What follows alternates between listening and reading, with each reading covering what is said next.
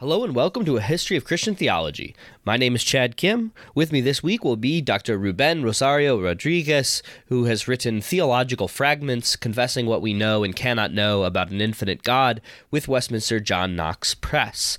Um, in this converse, uh, he is professor of systematic theology at St. Louis University, um, and this book actually comes out of conversations that he has had with his students uh, over the last several years, um, teaching intro to theology and other theological studies classes at St. Louis University.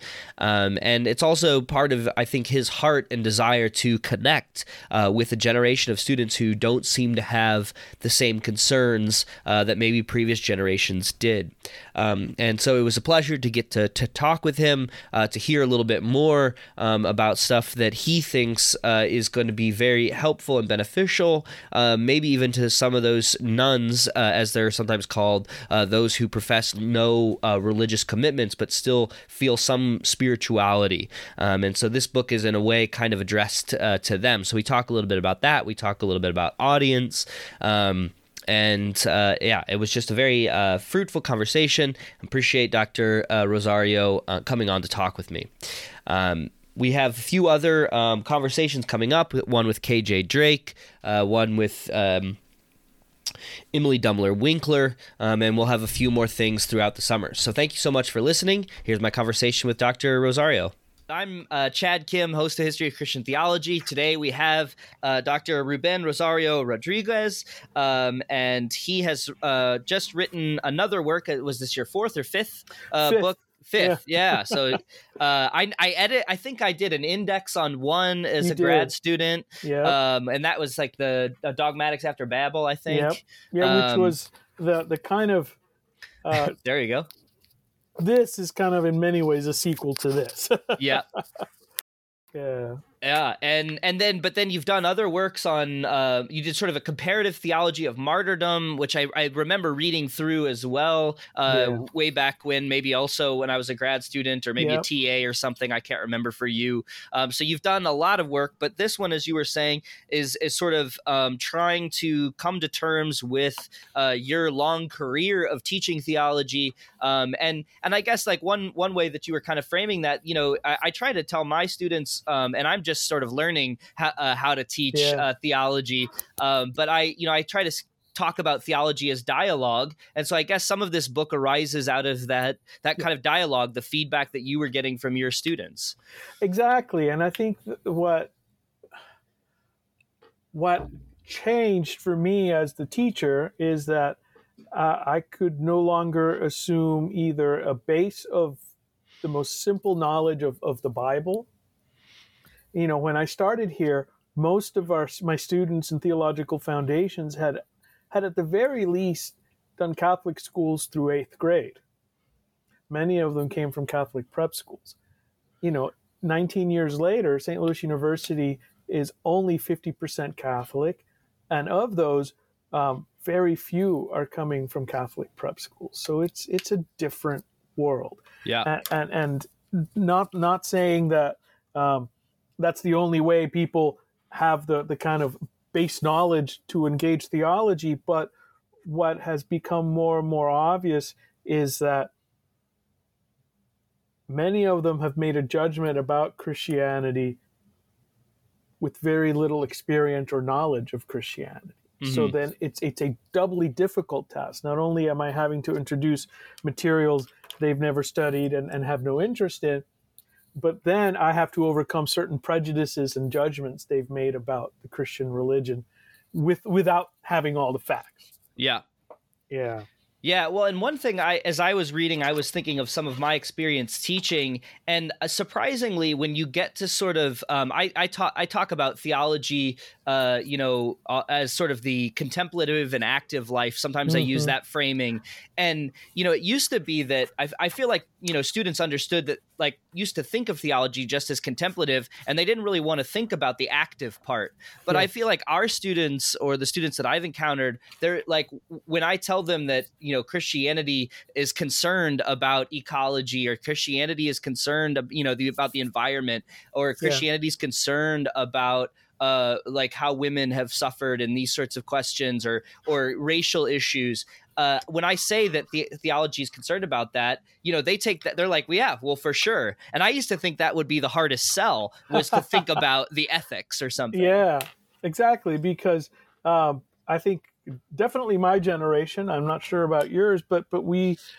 we were formed, especially as Protestants, um, in a uh, kind of a window that looked at the world and and and Christianity within that world as uh, transcendent, as something given from from from up above, to be blunt about it, and and that because it wholly depended on grace, um, we didn't want to insert ourselves in it on Mm. our moral uh, contribution to that faith, right? Yeah. And and so what I think, and well, in many ways, that's the struggle Barth is dealing with. Uh, you know, for Barth, you know, theology is ethics. Uh, Ultimately, that you know, he structured his dogmatics that that there is a, a big so what and then a consequence. And and I think even though he cites Luther a lot, in the end, he's closer to Calvin and Calvin's third use of the law Mm. um, than than he is um, uh, Luther's more. Uh, um, well, but, but it's a passive spirituality. It's a spirituality, but it's one that uh, the believer is always uh, the kind of the receptor, and and and I think um, Barth, while while always emphasizing God as wholly other, um, in the end also wants to make a claim about that that it's in this context we call church that God is manifest in the world Yeah. and God is real and there's something objective there. Yeah. Yeah, so it, it it is funny. So I think you know one kind of thing I was thinking through with this book, and again, just kind of thinking about teaching theology, is how to um yeah that word transcendent.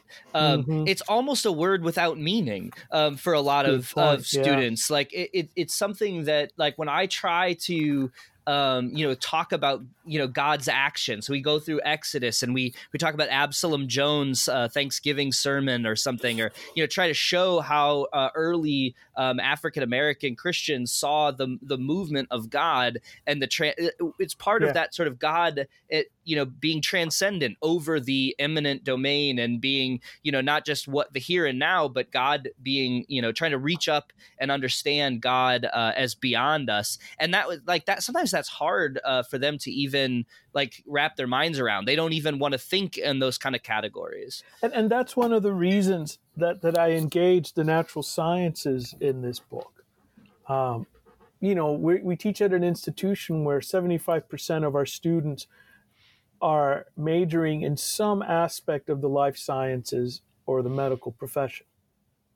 And with it comes a certain worldview, a certain reliance, right, on on empirical verification, and, and really a certain reduction of that which we can speak about as knowledge and certainty, Mm-hmm. right? But but if you push back, um, and and students don't like it sometimes when you push back, but but if if you know, do they really view the world as deterministic and reductionist as their commitment to this scientific method? And you find that in the things they care about most and are most passionate about, most of them don't Yeah. that suddenly the, the laws of science don't apply when it comes to romantic love or when it comes to uh, aesthetic values you know what what music i like what clothes i wear what you know and so so to me that then becomes an opening for a conversation into transcendence Yeah. into recognizing that in in the modern world science has been a very effective and practical approach to understanding the cosmos but by its very nature, it's reductionist, and and it is successful in telling us how things happen, Mhm. but not very useful as to why, That's right. right? And and so the question becomes, you know, we as human beings, we developed science. It didn't fall. You Uh-huh. know, it is a human rationality, and so uh, we need to to start with certain facts. And one of the facts is from a, an evolutionary, cognitive, and neurological perspective. A Stone Age human from the Neolithic era and a modern day human are the same. Mhm. We have the same capacity for knowledge, for intelligence, right? Yep. And some could argue uh, before we had this vast mass of culture, learning, and history, right? You know, it took real genius to, you know, observe something in nature, lightning hits that, suddenly there's fire, you know, and, and put these things together. And then, it, you know, um, so, so we need to get over ourselves on this idea that somehow we as modern people are more intelligent, know Mm. more, etc. And once we, we overcome some of those obstacles, then, then we can tap into the fact that theology and the natural sciences are all dealing with the same phenomena Mhm. and the same sense of awe and wonder and just coming at it from different directions. Yeah, yeah. There's a kind of humility about our own place in in this uh, uh, It- world. Yeah. Exactly. And so I often bring in short readings from from people who are, you know, physicists or, or chemists who who have in studying the complexity of, of the cosmos return to faith, you Mhm. know. Um, and rather than spending their whole time, which is what many fundamentalists try to do, in, in bringing this biblical narrative into complete agreement with this scientific narrative, you live with that discomfort because you don't read the Bible to figure out, uh, you know, the Krebs cycle in, in Right. photosynthesis, right? uh, you know, I, I used to teach uh, eighth grade catechism class many years ago, and, and I, you know, uh, you want to bake a cake, you read a cookbook. You want to Mm. tear apart a carburetor, and I'm dating myself. Cars don't have carburetors anymore. Uh, um, and, and put it back together, you get the technical manual from the car manufacturer. Um, when you read the Bible, you're not reading it for the kinds of, of answers that uh, an evolutionary biologist wants about the origin of human life. Yeah.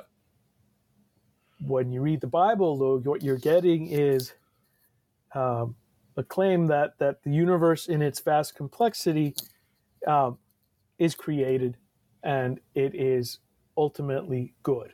Yeah. And then you start from there. Yeah, Yeah, and it's you know that that's a great uh, that's a great thing to th- to think about is you know all these things like sometimes it can feel as a theolo- as a, you know as a theology professor and things you know I I think well why would students want to come to me you know they can get all this specialist knowledge they Yeah. can get all of these jobs but then when I you know we begin uh, I often use confessions because I love Augustine and, Yeah, and book one definitely. and I tell them that you know the most important thing that Augustine realizes is that life is a gift um, and right. and that creation is good and you know And you find the same parallel in Wittgenstein's Tractatus, mm, which ends with this kind of mystic language what you cannot speak about, you must pass over in silence. But you read a few paragraphs earlier, and what he's telling us is uh, not that there's something wrong with this mystical approach to the world, but that very life itself is mystical. The very Mm. fact that there is something instead of nothing yeah isn't rational. It doesn't make sense yeah but it just is. And Yeah. coming to terms with that, it takes a certain outlook, and uh, otherwise you become a nihilist, Yeah. right? And nothing has meaning. It's just Yeah. random chance. And so, so for Wittgenstein, who was a closet mystic, just the very fact that there is something is is is a mystical claim. yeah well and he begins the philosophical investigations with a quote from Augustine on Yeah. on language That's right. Um, and so we, yeah, I mean, you know, he even he loved reading Augustine at least, and he thought he was wrong um, about his about how he understood language, but he, Yeah. but he was wrong in a. I was just listening to uh, or reading through a little bit of um, uh, Rowan Williams, uh, his Gifford lectures, um, and it's about language. Um, but this idea that language re- doesn't uh, end the conversation, but any statement that we make is essentially like drawing people into further conversation. So I think Wittgenstein sort of, you know, he, do- he doesn't think that Augustine gets the full picture, but it's not because he thinks Augustine's stupid. yeah. Um, it's because he thinks that the conversation needs to keep going. Uh, No. he's just got us Yeah. started. and, and Augustine's just this font of knowledge. Uh, um, you could find Descartes' cogito in, in Augustine's in one of his dialogues. You know, this this sense of we, we can't be certain about much of what we know, but but we can be certain that that we're the ones thinking it, you know? Yeah. And that's a starting point of sorts. So, yeah. Yeah. Yeah, well, in the city of God, he also uses the phrase uh, "unless I am deceived, uh, I am," or Yeah. because, or because I'm deceived, really, I am. And so, and so he recognizes, and you know, this uh, that, that this idea that. Uh, yeah, we, we know that we're existing and that others are existing um, simultaneously um, Yeah. because uh, you know it's sort of that community draws us out uh, as as in in our own ways, like shows us our own in, uh, humanity in a very real way. But but here's the thing, because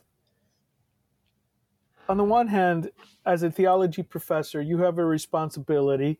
Uh, they have a theology a theology requirement to meet, and you have to make sure that they have a kind of a grounding, uh, uh, core knowledge about theology. Um, so it's not about conversion. It's not about spiritual growth. Nonetheless, I hope that that in the way I teach and offer the material, there is some sense of of edification, of personal growth, of challenging preconceived notions, right? Yeah.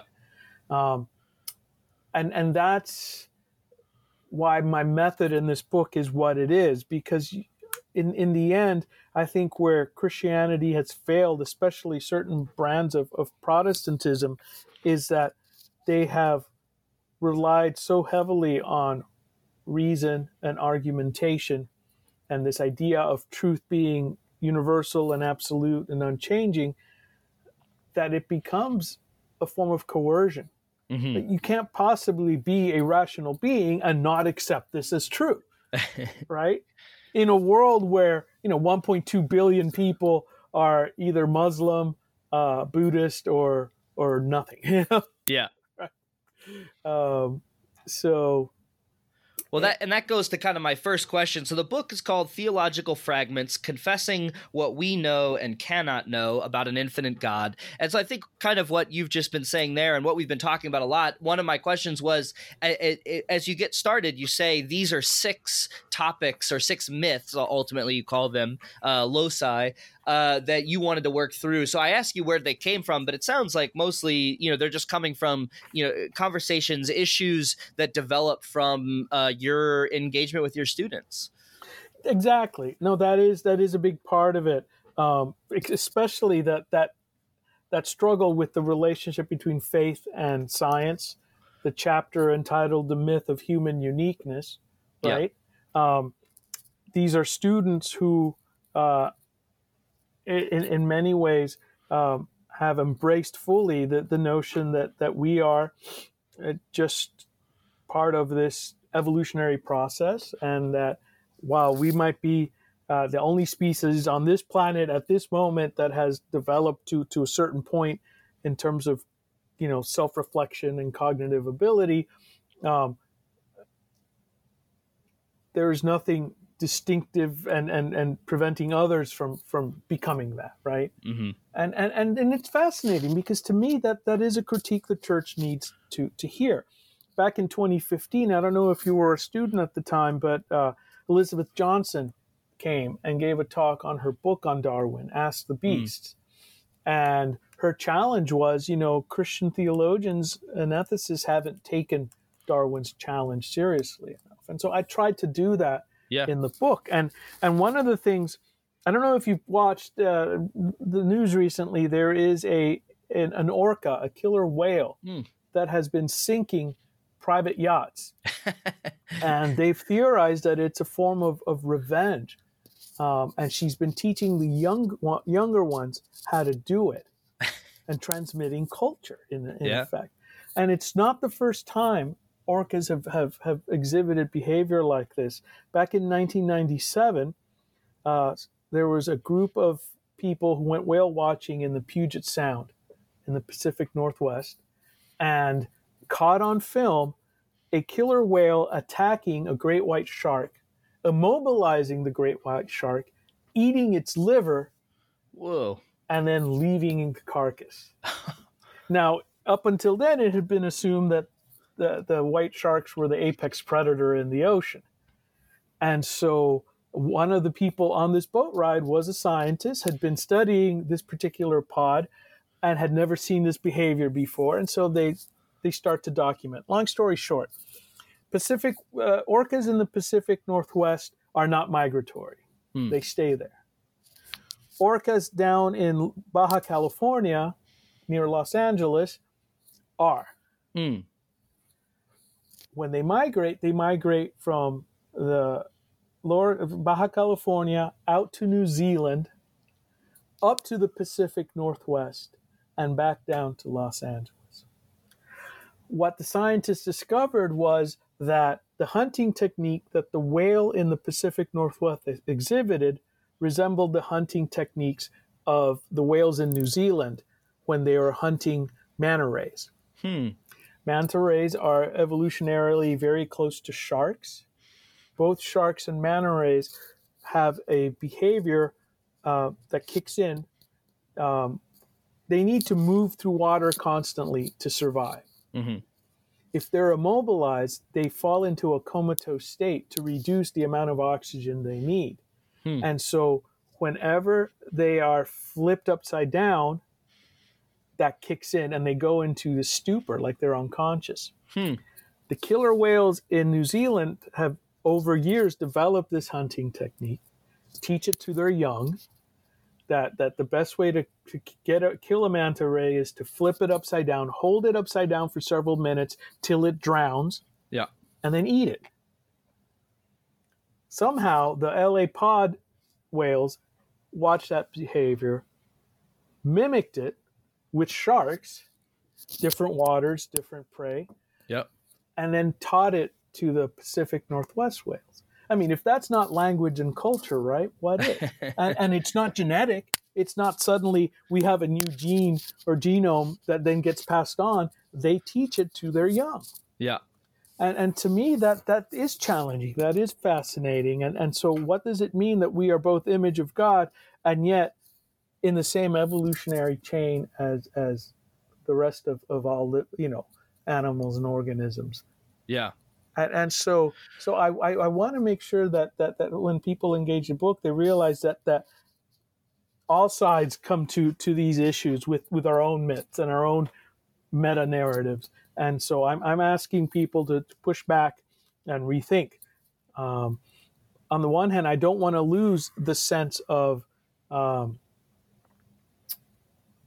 imago Dei. That's Yeah. central to my liberative ethics. Yeah. And in fact, I was surprised. Uh, you know, we did a book launch at St. Louis University on the Mhm. book, and we had um, Aristotle Papanikolaou, an Orthodox theologian, Scott Paeth, uh, a Christian Protestant um, ethicist, uh, Nicole Flores, a Catholic um, moral theologian, and all three of them, that was the chapter that bothered them the most the myth of human uniqueness and my Mhm. critique of this uh, you know you know we're we're just a little lower than the angels basically right and and i didn't think that's where i was going to get a lot of blowback from and yet that that that seemed to have hit a nerve with theologians and christians Yeah. so And so what what how does that uh does that make you think like that you should have been more clear? What is how do you respond knowing that a lot of theologians have taken to, uh, a response to that one in particular? Well, what's interesting is, and, and, and maybe I'm not a good enough writer, but the point I was trying to make is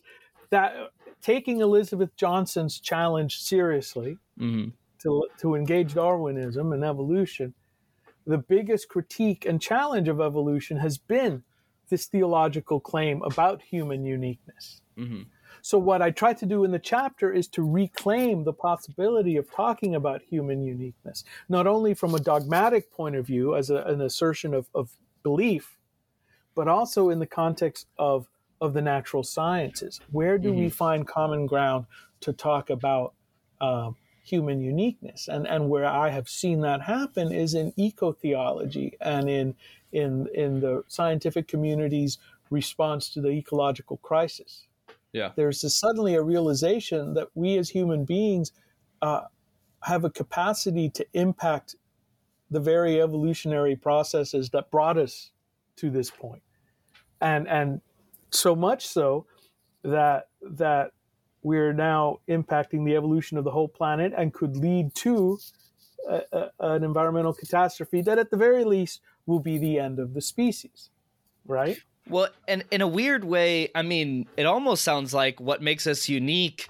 uh, isn't some grand, uh, like you know, super ability to do good, but almost to do harm. Well, see, like, that's- and, that's and the- that's it's like a. I mean, at least that's where the argument seems to be leading me. But but see, that's that's my point. That that if we can, if we and our choices and our actions cause this climate catastrophe, we also have the capacity, both intellectually and I would argue morally, to then reverse it. Yeah. And that's where science and religion have been on the same page and have Yeah. been talking. And and since since probably the, the late 80s, early 90s, um, Carl Sagan was no fan of, of Christianity, and yet he reached out to people of faith uh, to to address this very issue Mhm. and to get them to to work together um, to look at the you know consequences of an instrumentalist view of the world Yeah. right Yeah, well, it, I mean, you know, when I hear these kind of questions and concerns about ecology and stuff, I, I, I, you know, I, I feel overwhelmed um, because I know that, you know, supposedly, say I live in St. Louis City. Supposedly, our our recycling sometimes goes to recycling, sometimes it doesn't. Yeah. Uh, you know, it's not really something I can control. have you ever what- taken a tour of the recycling facilities I have never St. taken Louis? the tour. Uh-uh. yeah it's unbelievable how much that the biggest problem right now is that they have so much recycled material and nothing to do To with do it with it. Hmm. right so so it's it's not that we haven't been responsible in doing what we thought we ought to be doing but the problem is that's not enough Yeah. you know it's not enough to recycle we need to reduce our consumption and more importantly stop manufacturing things to be disposable Well, Right. and and what what you know, like the thing that we've done as a family in the last couple of years is we we have chickens now, um, Mhm. and like I've you know we've learned so much from uh, those chickens. Uh, but one of the things that like we've reduced our waste dramatically just because uh, like all paper products, all food leftovers, all of that can go into our compost area where our chickens are, Yeah. um, and they eat it, turn it into compost, produce eggs, uh, and then we use their uh, their manure. You know, Yeah. the other thing, like I never realized. I grew up in the suburbs. Uh, I grew up in Chesterfield, actually. yeah Um, and but I I didn't realize like you know poop always seemed like a problem. yeah Um, but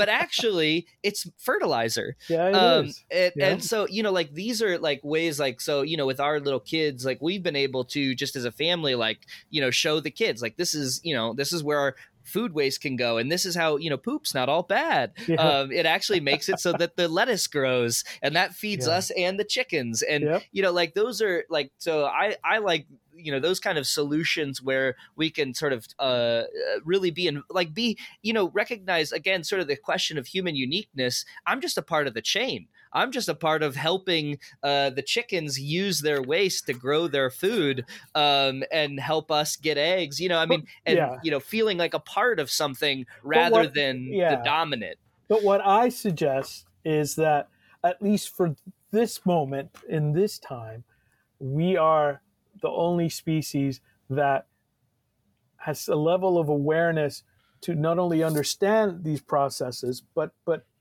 shape them. Mhm. And just as we, through carelessness and greed, shape them for the harm, we can then reverse that. Yeah. And here, and and th- so there's a kind of uniqueness in that almost exactly. yeah, yeah yeah yeah, It, it's it's that's that's what I try to do. That Yeah. that you know we see we as believers see it as as the moral arc of the universe, uh-huh right? We might not agree with with a, a an evolutionary uh, scientist, um, but they will definitely accept that from a cognitive point of view and and the abilities. We're the one species that can, in fact, do something about this yeah in fact we're the species that caused it right? So um, but but yeah it's i'm not trying to get them to agree. I'm trying to get them to accept and understand that we can both care about uh, the planet we live on yeah. and its evolution and understand that that not all christian theology is dominion theology to be blunt about it right? Yeah um, but Well, then again, one- that's that's part of the the two audiences I'm trying to. I, I- I'm writing to the triumphalist Christian to say, hey, get off your high horse. You're called to to, to approach these issues with a degree of humility, uh, and at the same time, those who have completely dismissed Christianity, you know, you you you like like Richard Dawkins. He is the most uninformed critic of Christianity on the face of the planet. Sure. He knows next to nothing about Christian history and the development of Christian thought, or I might add, its impact in the development of, of the natural sciences he loves so much. yeah. Um, so, Well, I, th- I think in that uh, response there, it sounds like you're kind of asking one of one of the questions that one of the things that I was thinking of just looking at the title again, the the second part, confessing what we Yeah. know Yeah. and cannot know about God, and it, it just reminded me of the we uh, I, I was able to have Hauerwas on the podcast oh, nice. a, a little while ago, and it was fun to get to talk to him. But he loves this joke from the Lone Ranger, where uh, apparently the Lone Ranger and Tonto were were being uh, chased down by the Sioux, and Tonto, a Sioux, uh, like, res- well, uh, the Lone Ranger says, "What are we gonna do?" Um, and Tonto says, "What do you mean, we, We. white man?" yeah, no, I, I get it. And, and there are two answers. The Yeah. short one is the press's editorial board came up with the subtitle. okay, all I right, simply right. wanted theological fragment. when I was pressed to suggest a subtitle, I said, saying what we can about a sometimes hidden God. Okay, But the editorial hive mind came up with the title as it now stands. okay, But if I have to address who the we is, in the end, the book is addressed to anyone wrestling with the Christian faith. okay, And so I envision the collective we refers to, to them, myself Okay. included. Um, and, and this is important, not the institutional church, mm-hmm, and not Christians as, as an entity over against non Christians. Mm-hmm. The we here is anyone struggling with these deep, fundamental philosophical and theological questions. Does that make sense? That makes sense. Yeah, no, that's Yeah. really helpful. Also, I, I when I wrote the question, I'd forgotten that oftentimes editorial boards Yeah. choose titles. Oh gosh, tell me about it. My first book was a battle, um, and I got the title I wanted, but then I didn't get the marketing push that I wanted. They felt like had I gone with a different title, they could have Mm. made it part of a series. It could have, you know, but but to me, they were asking me to to. It was a book in theology, and they were trying to present it as a book in, in the sociology of religion Mm. and, and, and, and, and in fact, the first time the press sent it out to be reviewed, it was a, um, a journal of sociology of religion, and they destroyed me. and it was like, well, that's because this you're you're, you're evaluating the book as as the book you would have written, not the book I wrote, Right. right? And so that's that's academic publishing. You Yeah. know, you got to live with that. Um, but but in the end, um, you know, I I think it's clumsy. I think it covers a lot, but I still think uh, it captures the sense of um, we don't know all the answers, Yeah. and so anything that reinforces that you know this sense of um, we got to tread lightly, precisely because as humans we we are not in a position to speak with absolute certainty. Then I'm all for it. If it Yeah. works, good. Yeah.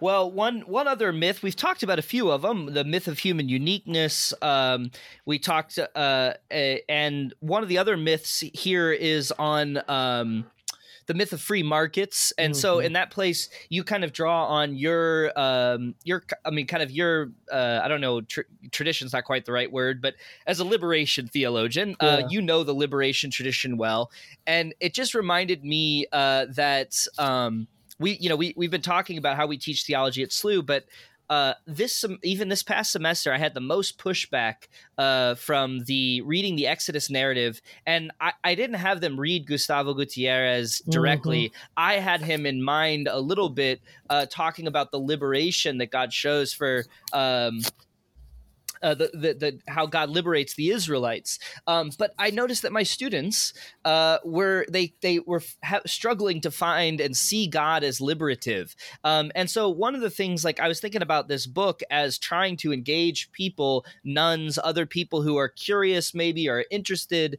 in the question of God, uh, but maybe don't know, you know. Um, maybe have a different perspective. And so I don't know. I took that as a challenge, and I was like, okay, how am I either not presenting this correctly, uh, or how am I? I don't know. So I, I was looking for your advice. Uh, like, what you, okay. have you and have you ever yeah. have you ever encountered this where the students like the first thing they thought was, no, God's just being mean to the the Egyptians. Uh, the, the narrative tells us, right? God yeah. hardens Pharaoh's heart. Yeah.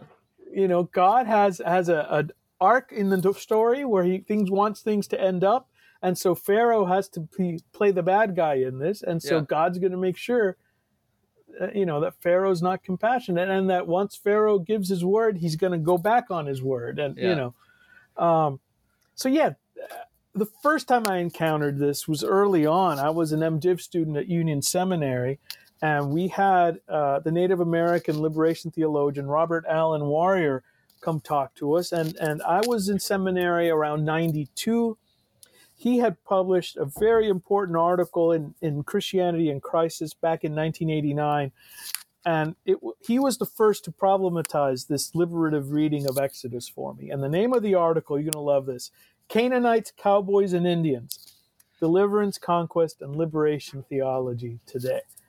Um, now, James Cone and Gustavo Gutierrez, the two giants of liberation theology. James Cone, Black liberation theology, Gutierrez, Latin American liberation theology. For both of them, the Exodus narrative is, is key and mm-hmm. central. It is God involving God's self in human history through the prophet Moses to liberate an enslaved and exploited people.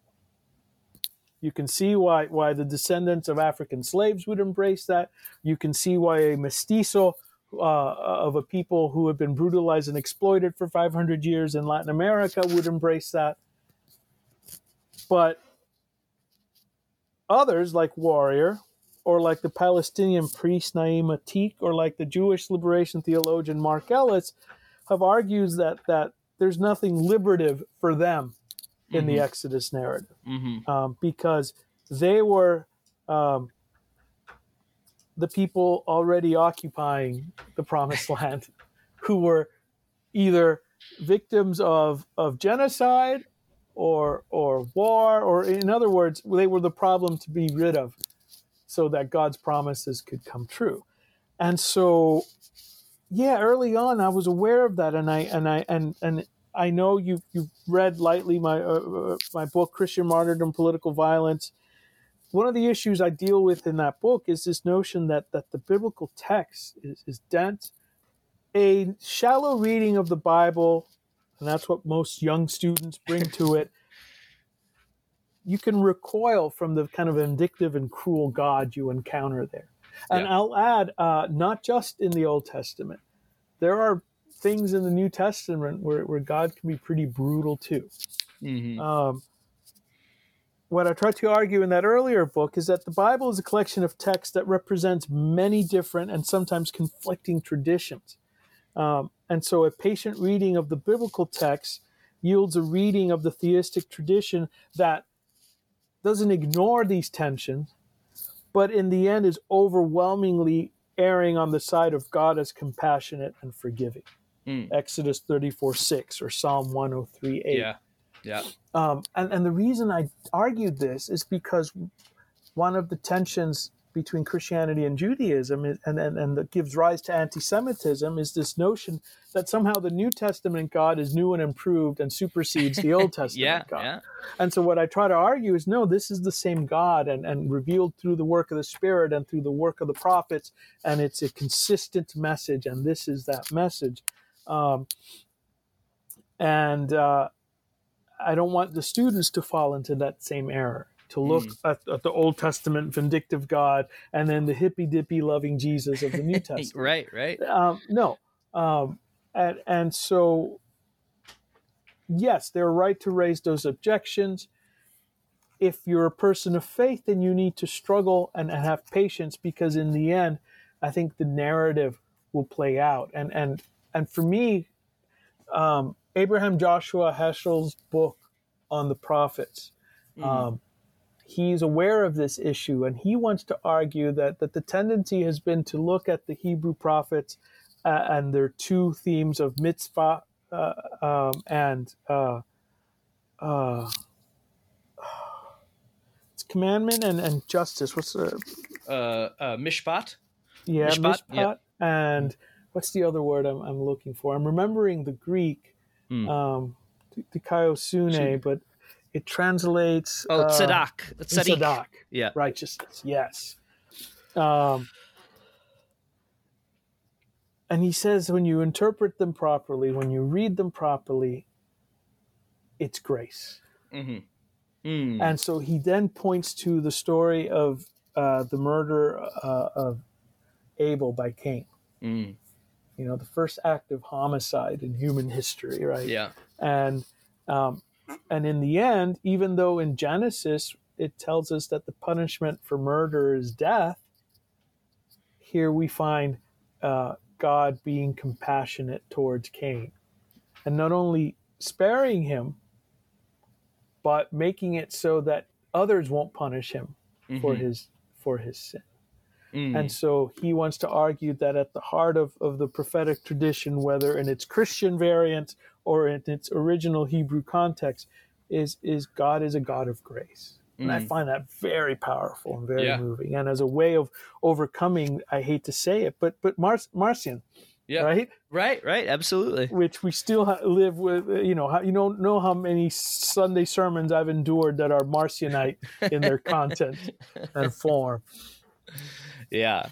Well, uh, one of the things I like to do in these interviews is uh, do kind of a um, shifting gears question, uh, okay. and and that's just so. This question could be about anything uh, in your sort of theological journey. It could have to do with writing this book, uh, but I, I the question I always ask is, what is one thing you once thought was true and now think is false, or one thing you once thought was false and you now think is true? And feel free to elaborate if you yeah. have an idea of why. Uh, but yeah, I just think it's always interesting yeah. to hear how how you know the theological journey and the theological task often requires us to to change uh, some of the things that we once thought. Yeah, no, that's a great question. I was um, raised in a, in a very kind of evangelical, uh, if not fundamentalist, Protestant household, um, and there were a lot of tensions there. Uh, growing up, I I'm not some sort of self-proclaimed genius, but even I could see inconsistencies at age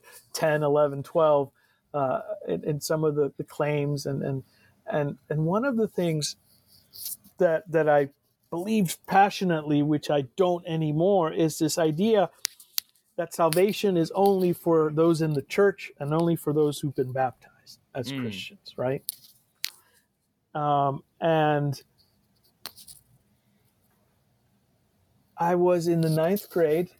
I guess I was around 13. Um, I was skipped a year in school.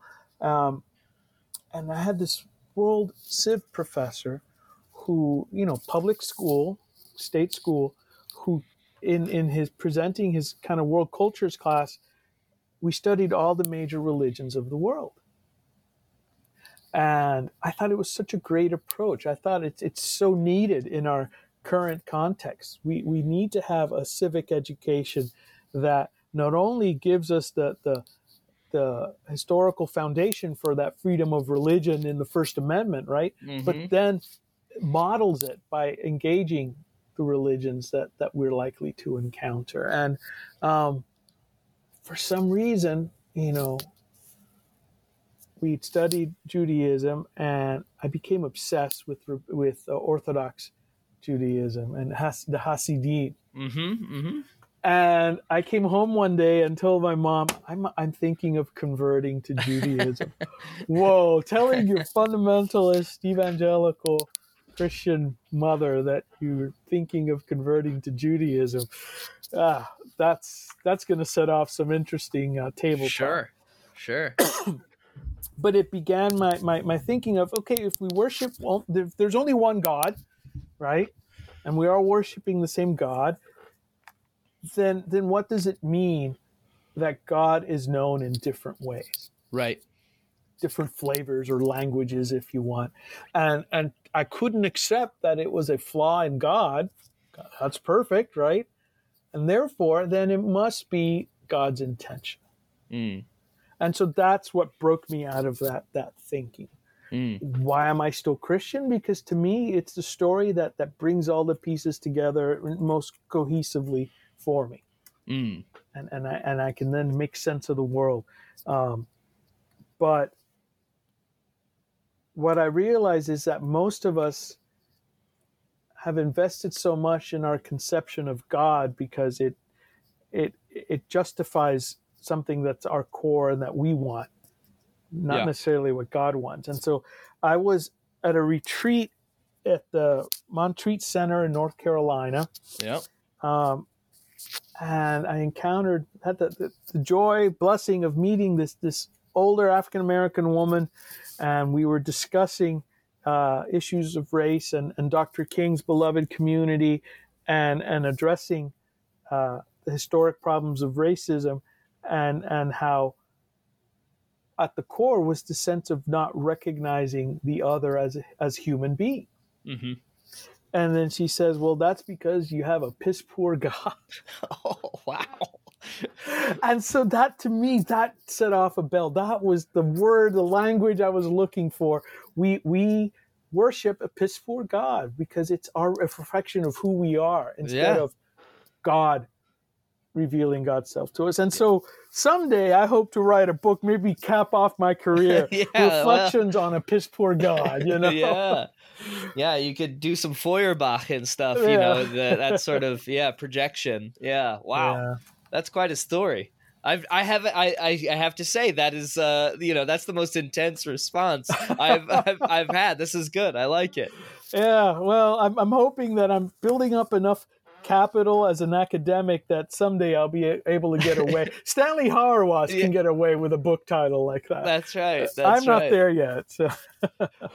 Well, uh, so going back to the book a little bit, uh, a lot of the book is uh, framed around sort of orthopraxis and orthodoxy, and it's about Mhm. sort of you know Christians being called to a certain sort of right action, or pe- you know even just people in general reading this book called to right action. And as a way of kind of fleshing out this sort of right action, uh, I loved your story of I think you uh, you talk about Gustavo Gutierrez um, and telling a student you know uh, who wanted to go to Peru uh, that maybe that wasn't the best idea. So I don't know if you'd mind sharing that story um, and then and how that fits into this idea of what does it mean for us to to live you know to live out some of these ideas in the book. No, that's that's great. Um, Gutierrez is wonderful. I, I don't know if you ran into him in your times at at Princeton Seminary, but he would often come to use the library there. Okay. And the first time I met him was walking from the Dinky. You remember Oh, the yeah, Dinky, yeah, the little sure. train, uh, up to Speer Library, which is no longer Speer Library. I don't know what they call it now, but uh, I see this little old man struggling with a suitcase. Uh, I notice he has a club foot, and suddenly it's like, oh my gosh, that's Father Gutierrez. So I Uh-huh. introduce myself. I say, where are you headed? Speer Library. I'm heading there myself. I take his suitcase and we walk, we start talking. So that was when I was a student Uh huh. years later, I'm, I'm teaching here at SLU, and I've been doing the, the Paleo program, which is this immersion experience in Latin America. And uh, I was at a conference at Princeton, and he was there, and we, we, we sat together for breakfast. And over breakfast, I told him about this one student who didn't return from the immersion trip and stayed in Latin America and began to live in this base community working with the poorest of the poor, becoming the poorest of Yeah. the poor. To which he responded, and, and I, I wish I wish phones back then were what they are today, so I could have recorded it. He says, "Great, just what Latin America needs: one more poor person." and I was I was like, "Whoa, wow! Let me Yeah. process that." yeah. by the end of breakfast, he says, Look, you know, no disrespect. I understand youthful zeal and idealism, but but the reality is that, that that's not solidarity. Okay. Solidarity is when you when you acknowledge and recognize your position, your privilege, your power, and then you live in such a way that you use that position and power and wealth to help break down and tear apart the unjust social structures that are causing poverty, right? Mm. So rather than giving up like this romantic St. Francis all your material possessions and Yeah. living as poor, right? Um, you can live a simple life, as all of us try to do, and, and keep our consumerism in check and, and Right. not continue to, to uh, abuse the, the planet and its resources, etc. Um, but then use our education, then use our positions in society to, to, in other words, enact transformative social change, and that's solidarity Okay.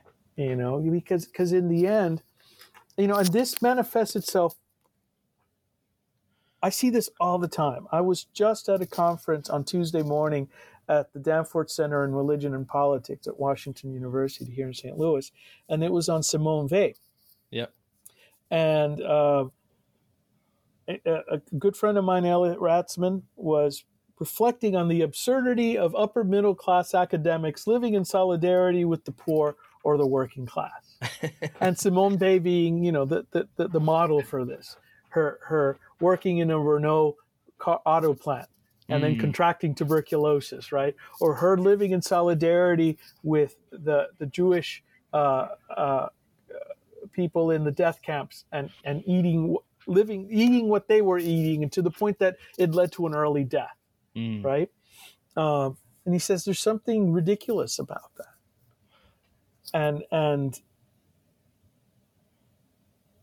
he didn't say it to, to minimize or or or or insult Simone Weil in any way, or this student of mine, right, who who became one uh, added to the masses of the poor of Latin America, but rather to say that that we need to confront that that absurdity right? Mm, mhm. he says that there's something inherently jarring and uh, irreconcilable about someone going to Harvard and then becoming a labor organizer. But but we need that, right? Mm.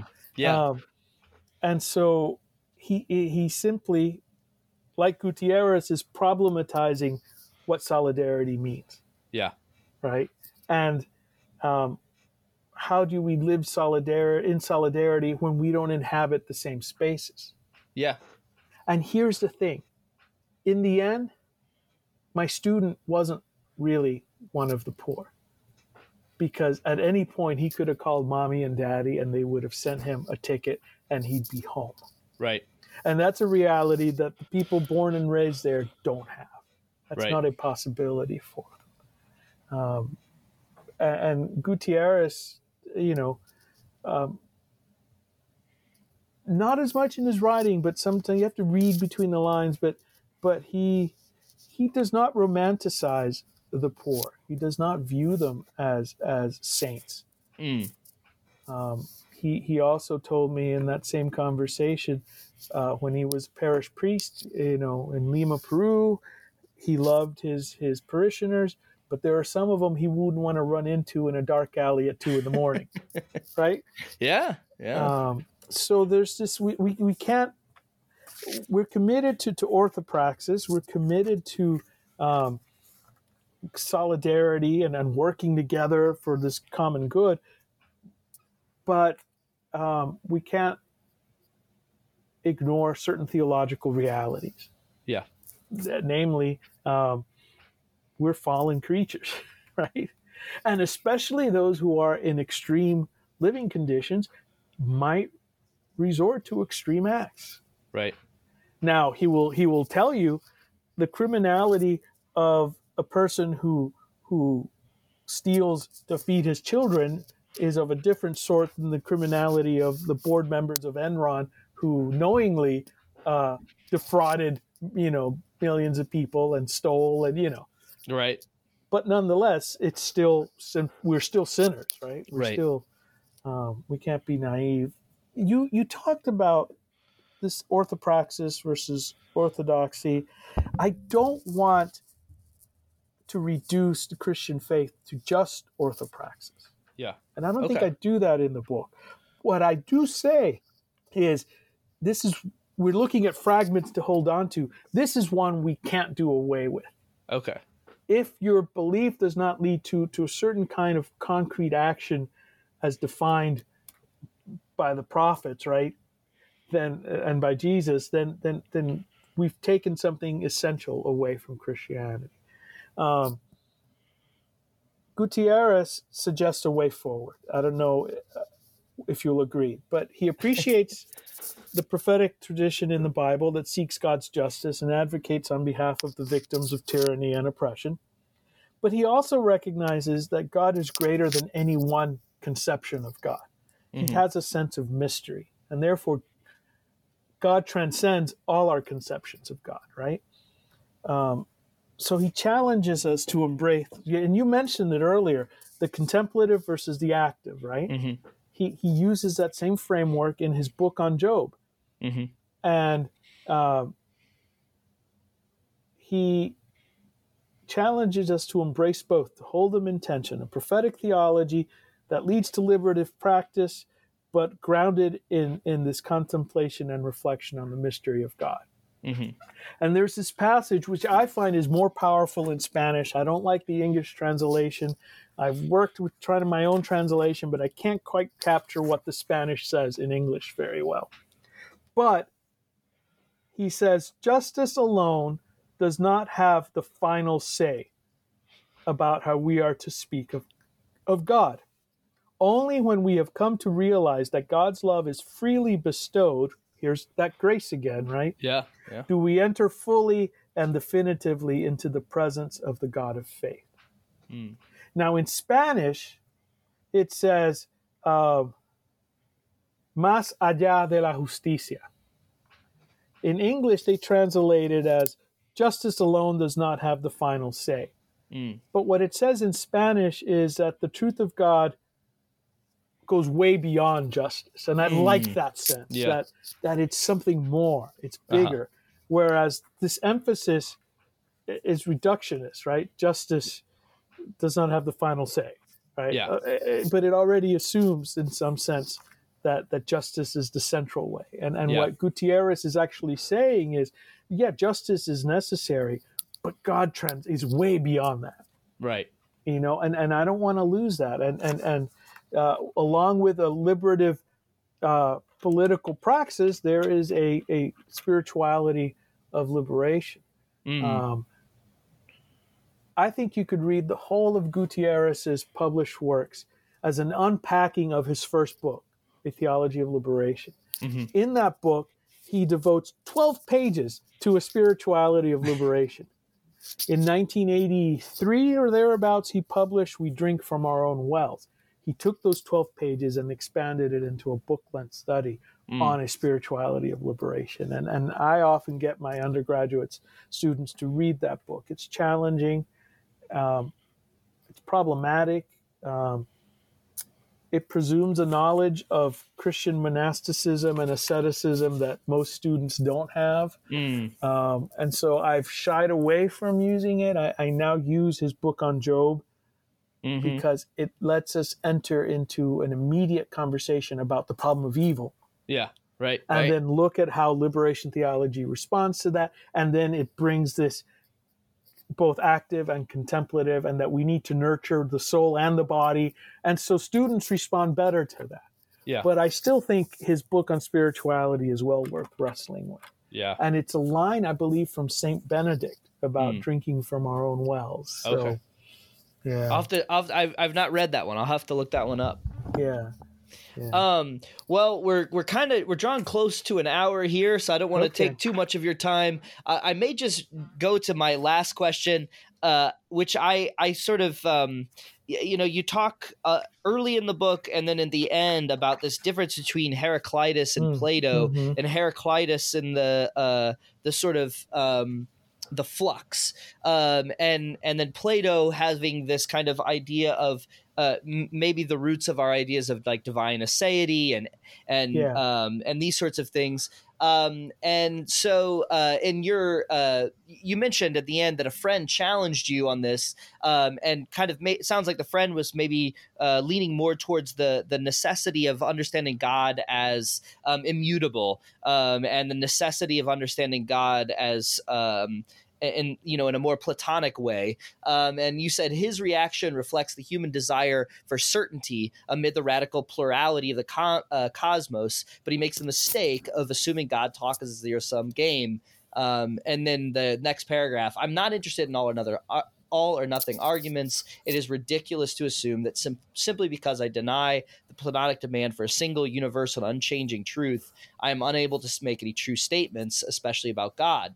And so it just uh, it it just struck me that you know like thinking in with the kind of the Christian tradition, especially with Augustine, you know, when they read phrases in the Psalms that say like God is a rock, um, it it does have this sense of the permanence of God, the fixity of God, and that's you know the the idea behind immutability and aseity, um, and especially for Augustine, in some ways, like what changes his whole life yeah. in the Confessions is recognizing that God doesn't change, um, and and so he he now sees that there's something amidst all of what feels like to him the chaos of life there's something that he can hold on to. Yeah, uh, no, I agree. I agree entirely. I'm not a fan of nihilism. Okay, I believe that God speaks and that we're capable of understanding God. But as the formation of the biblical canon demonstrates, tradition is complex and has many layers and can come to contradict itself. What we are dealing with is a difference between God's revelation and the human interpretation of God's okay. revelation. Yeah. And and so this particular colleague in our department, who shall remain nameless, mm-hmm. um, his concern is that everything would become uh, like like a feather in the wind, right? With with nowhere to stand firmly yeah. on. Again, not my intention. Okay. Um, I always found it fascinating that Gutierrez embraced Barth and rejected uh, Bultmann. Mm. Bultmann, after all, reflects almost a, a, liberative approach. He begins with the Sitz im Leben, the mm-hmm. situation mm-hmm. in life, yep. the human condition, and then reflects theologically from there. So when interviewed by Robert McAfee Brown, um, Gutierrez was asked, you know, why Barth and not Bultmann? And he said, because Barth preserved for us this idea of having namely through the prophets, a place to stand from which mm-hmm. to then critique oppression. Mm. Right? It, it, it re it, it, revived the word of God as judgment over against a sinful world. Mm. At a point where Protestant liberalism had equated culture with God, and whatever was was God's will, right? Yeah. And and so it, it reclaimed the prophets and their judgment for for Christian activism and Christian theology. Mm-hmm. Um, so I am not saying that we can't speak with certainty about God. What I'm saying is we can't speak with absolute certainty, and that sometimes even in God's revelation, God only gives us bits, mm. fragments. You know, I, I titled the book Theological Fragments as, as a kind of a tip of the hat to uh, Soren Kierkegaard's philosophical fragments. Mm-hmm uh, in the Danish is philosophical Smuler, mm-hmm. which translates okay. as philosophical crumbs or philosophical mm. tidbits. Okay. And and my intention was we looked down on that. And keep in mind, he knew the risk he was taking at a time when Hegel was the pinnacle of philosophy and mm. this overarching comprehensive system of, of human rationality, right? He, he, he publishes a 78 page pamphlet called Philosophical Crumbs. yeah, uh, and, and, it was this this massive critique of Hegel, um, and then he writes a, a two volume postscript, uh, concluding on scientific proscript. Yeah. Um, God does not do theology; humans do theology. God speaks, mm-hmm. and that's unchanging, and that's mm-hmm. eternal. And and I, I argue that that through through a careful reading of the, of the, the scriptural tradition. And here I include not just the Hebrew Bible and the New Testament, but the Quran in my own work. I've been doing comparative work. Um, the God who speaks is consistent. Mm. When it when it when I deal with issues of aseity, I deal with it in the way that my former professor Dan Migliore at Princeton did, and I'm sorry you never studied with him yeah. because for him, it's not a, a metaphysical statement about God's substance and being. Mm. It is a moral statement about God's character. Mm. And why we can trust God is because God in human history has proved reliable and consistent in God's okay. actions, right? And I think that I think Augustine would agree with that. I don't know if Aquinas would, but I know Augustine would. Um, and so God is unchanging, God is eternal, God is reliable. What proves ephemeral and unreliable are, are what we humans do with that revelation. Because we have this tendency to create God in our own image, mm-hmm. even when, when God is very clearly speaking. You know? Right. Um, Calvin Schrag was a philosopher, um, did a lot of work on religion and science, but but he argues that interpretation goes all the way down and all the way back. Mm. You find something similar in Gadamer, you find something similar in Richard Rorty, the pragmatist. Mm-hmm. Um, so just to say that it's all interpretation is not to say there's no truth. Mm-hmm. It's to say that that is our human condition. You know, in the end, what Kierkegaard argued is is that we have to stand on faith mm-hmm. because we're not going to be able to objectively verify that this is what God said. In the end, because of the nature of revelation, mm-hmm. it's given to us in faith, and we have to live our lives and carry it on and share it with others in faith. Mm. Does that make sense? And yeah. I think what a lot of my Christian colleagues are trying to do, especially those who, who place a, a high emphasis on on apologetics is is do away with that dimension of faith, which is mm. that from an yeah. ep- epistemological perspective, um, we live with uncertainty. Yeah. Now, from a faith perspective, we can have certainty, mm-hmm. and and so Kierkegaard, uh, you know, t- talked about this in the philosophical fragments, um, and I had I had a note somewhere, but the uh, Kierkegaard made the claim in the philosophical fragments: truth is subjectivity. Mm. Christians, especially evangelical Christians, hear that and they think cultural relativism, right? Uh-huh. He is here emphasizing orthopraxis over orthodoxy. He's recasting Christian theology as a concrete, practical discipline and not a theoretical problem. The mm-hmm. question for the Christian is not does God exist? The question for the Christian is how does God want me to live? Mm-hmm. Right? And so in my previous book, Dogmatics After Babel, I, I, developed a very clumsy analogy to explain what Kierkegaard was trying to say. And, and Kierkegaard's notion that Christian truth is subjective, I compared to learning how to ride a bicycle. You're a bicyclist. I am. You probably don't remember when you couldn't ride a bicycle. That's right. But for some of us, it was a very trying process. Um, he basically said that you could have complete and total objective knowledge of what it takes to ride a bicycle. Had he had the, the abilities, he would have said you could even create a, a computer simulation that is exact to, you know, that takes account for for wind speed and, and shifting of body weight, you know, that, that accounts for every objective muscle movement and sh- change that needs to occur to keep you on that bike and propelling forward. But you still don't know how to ride a bike. right? Yeah. What does it take yeah. to learn to ride a bike? You get on it, you fall, skin your knee, you curse at it, and you keep at it until you've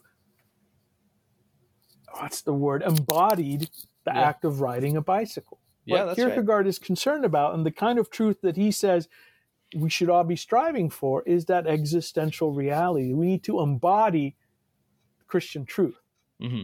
Instead, we, we spend all this time on debate and argumentation, and in the end, um, we might memorize the catechism and the Lord's Prayer and, uh, you know, cite Bible and verse. But if we are not living that you know and so so so it's it's we've lost a sense of theology is spiritual theology it's it's about the formation of the christian yeah. in the in the journey of the christian life and we've turned it into a theoretical discipline that's right. kierkegaard's argument in a nutshell yeah.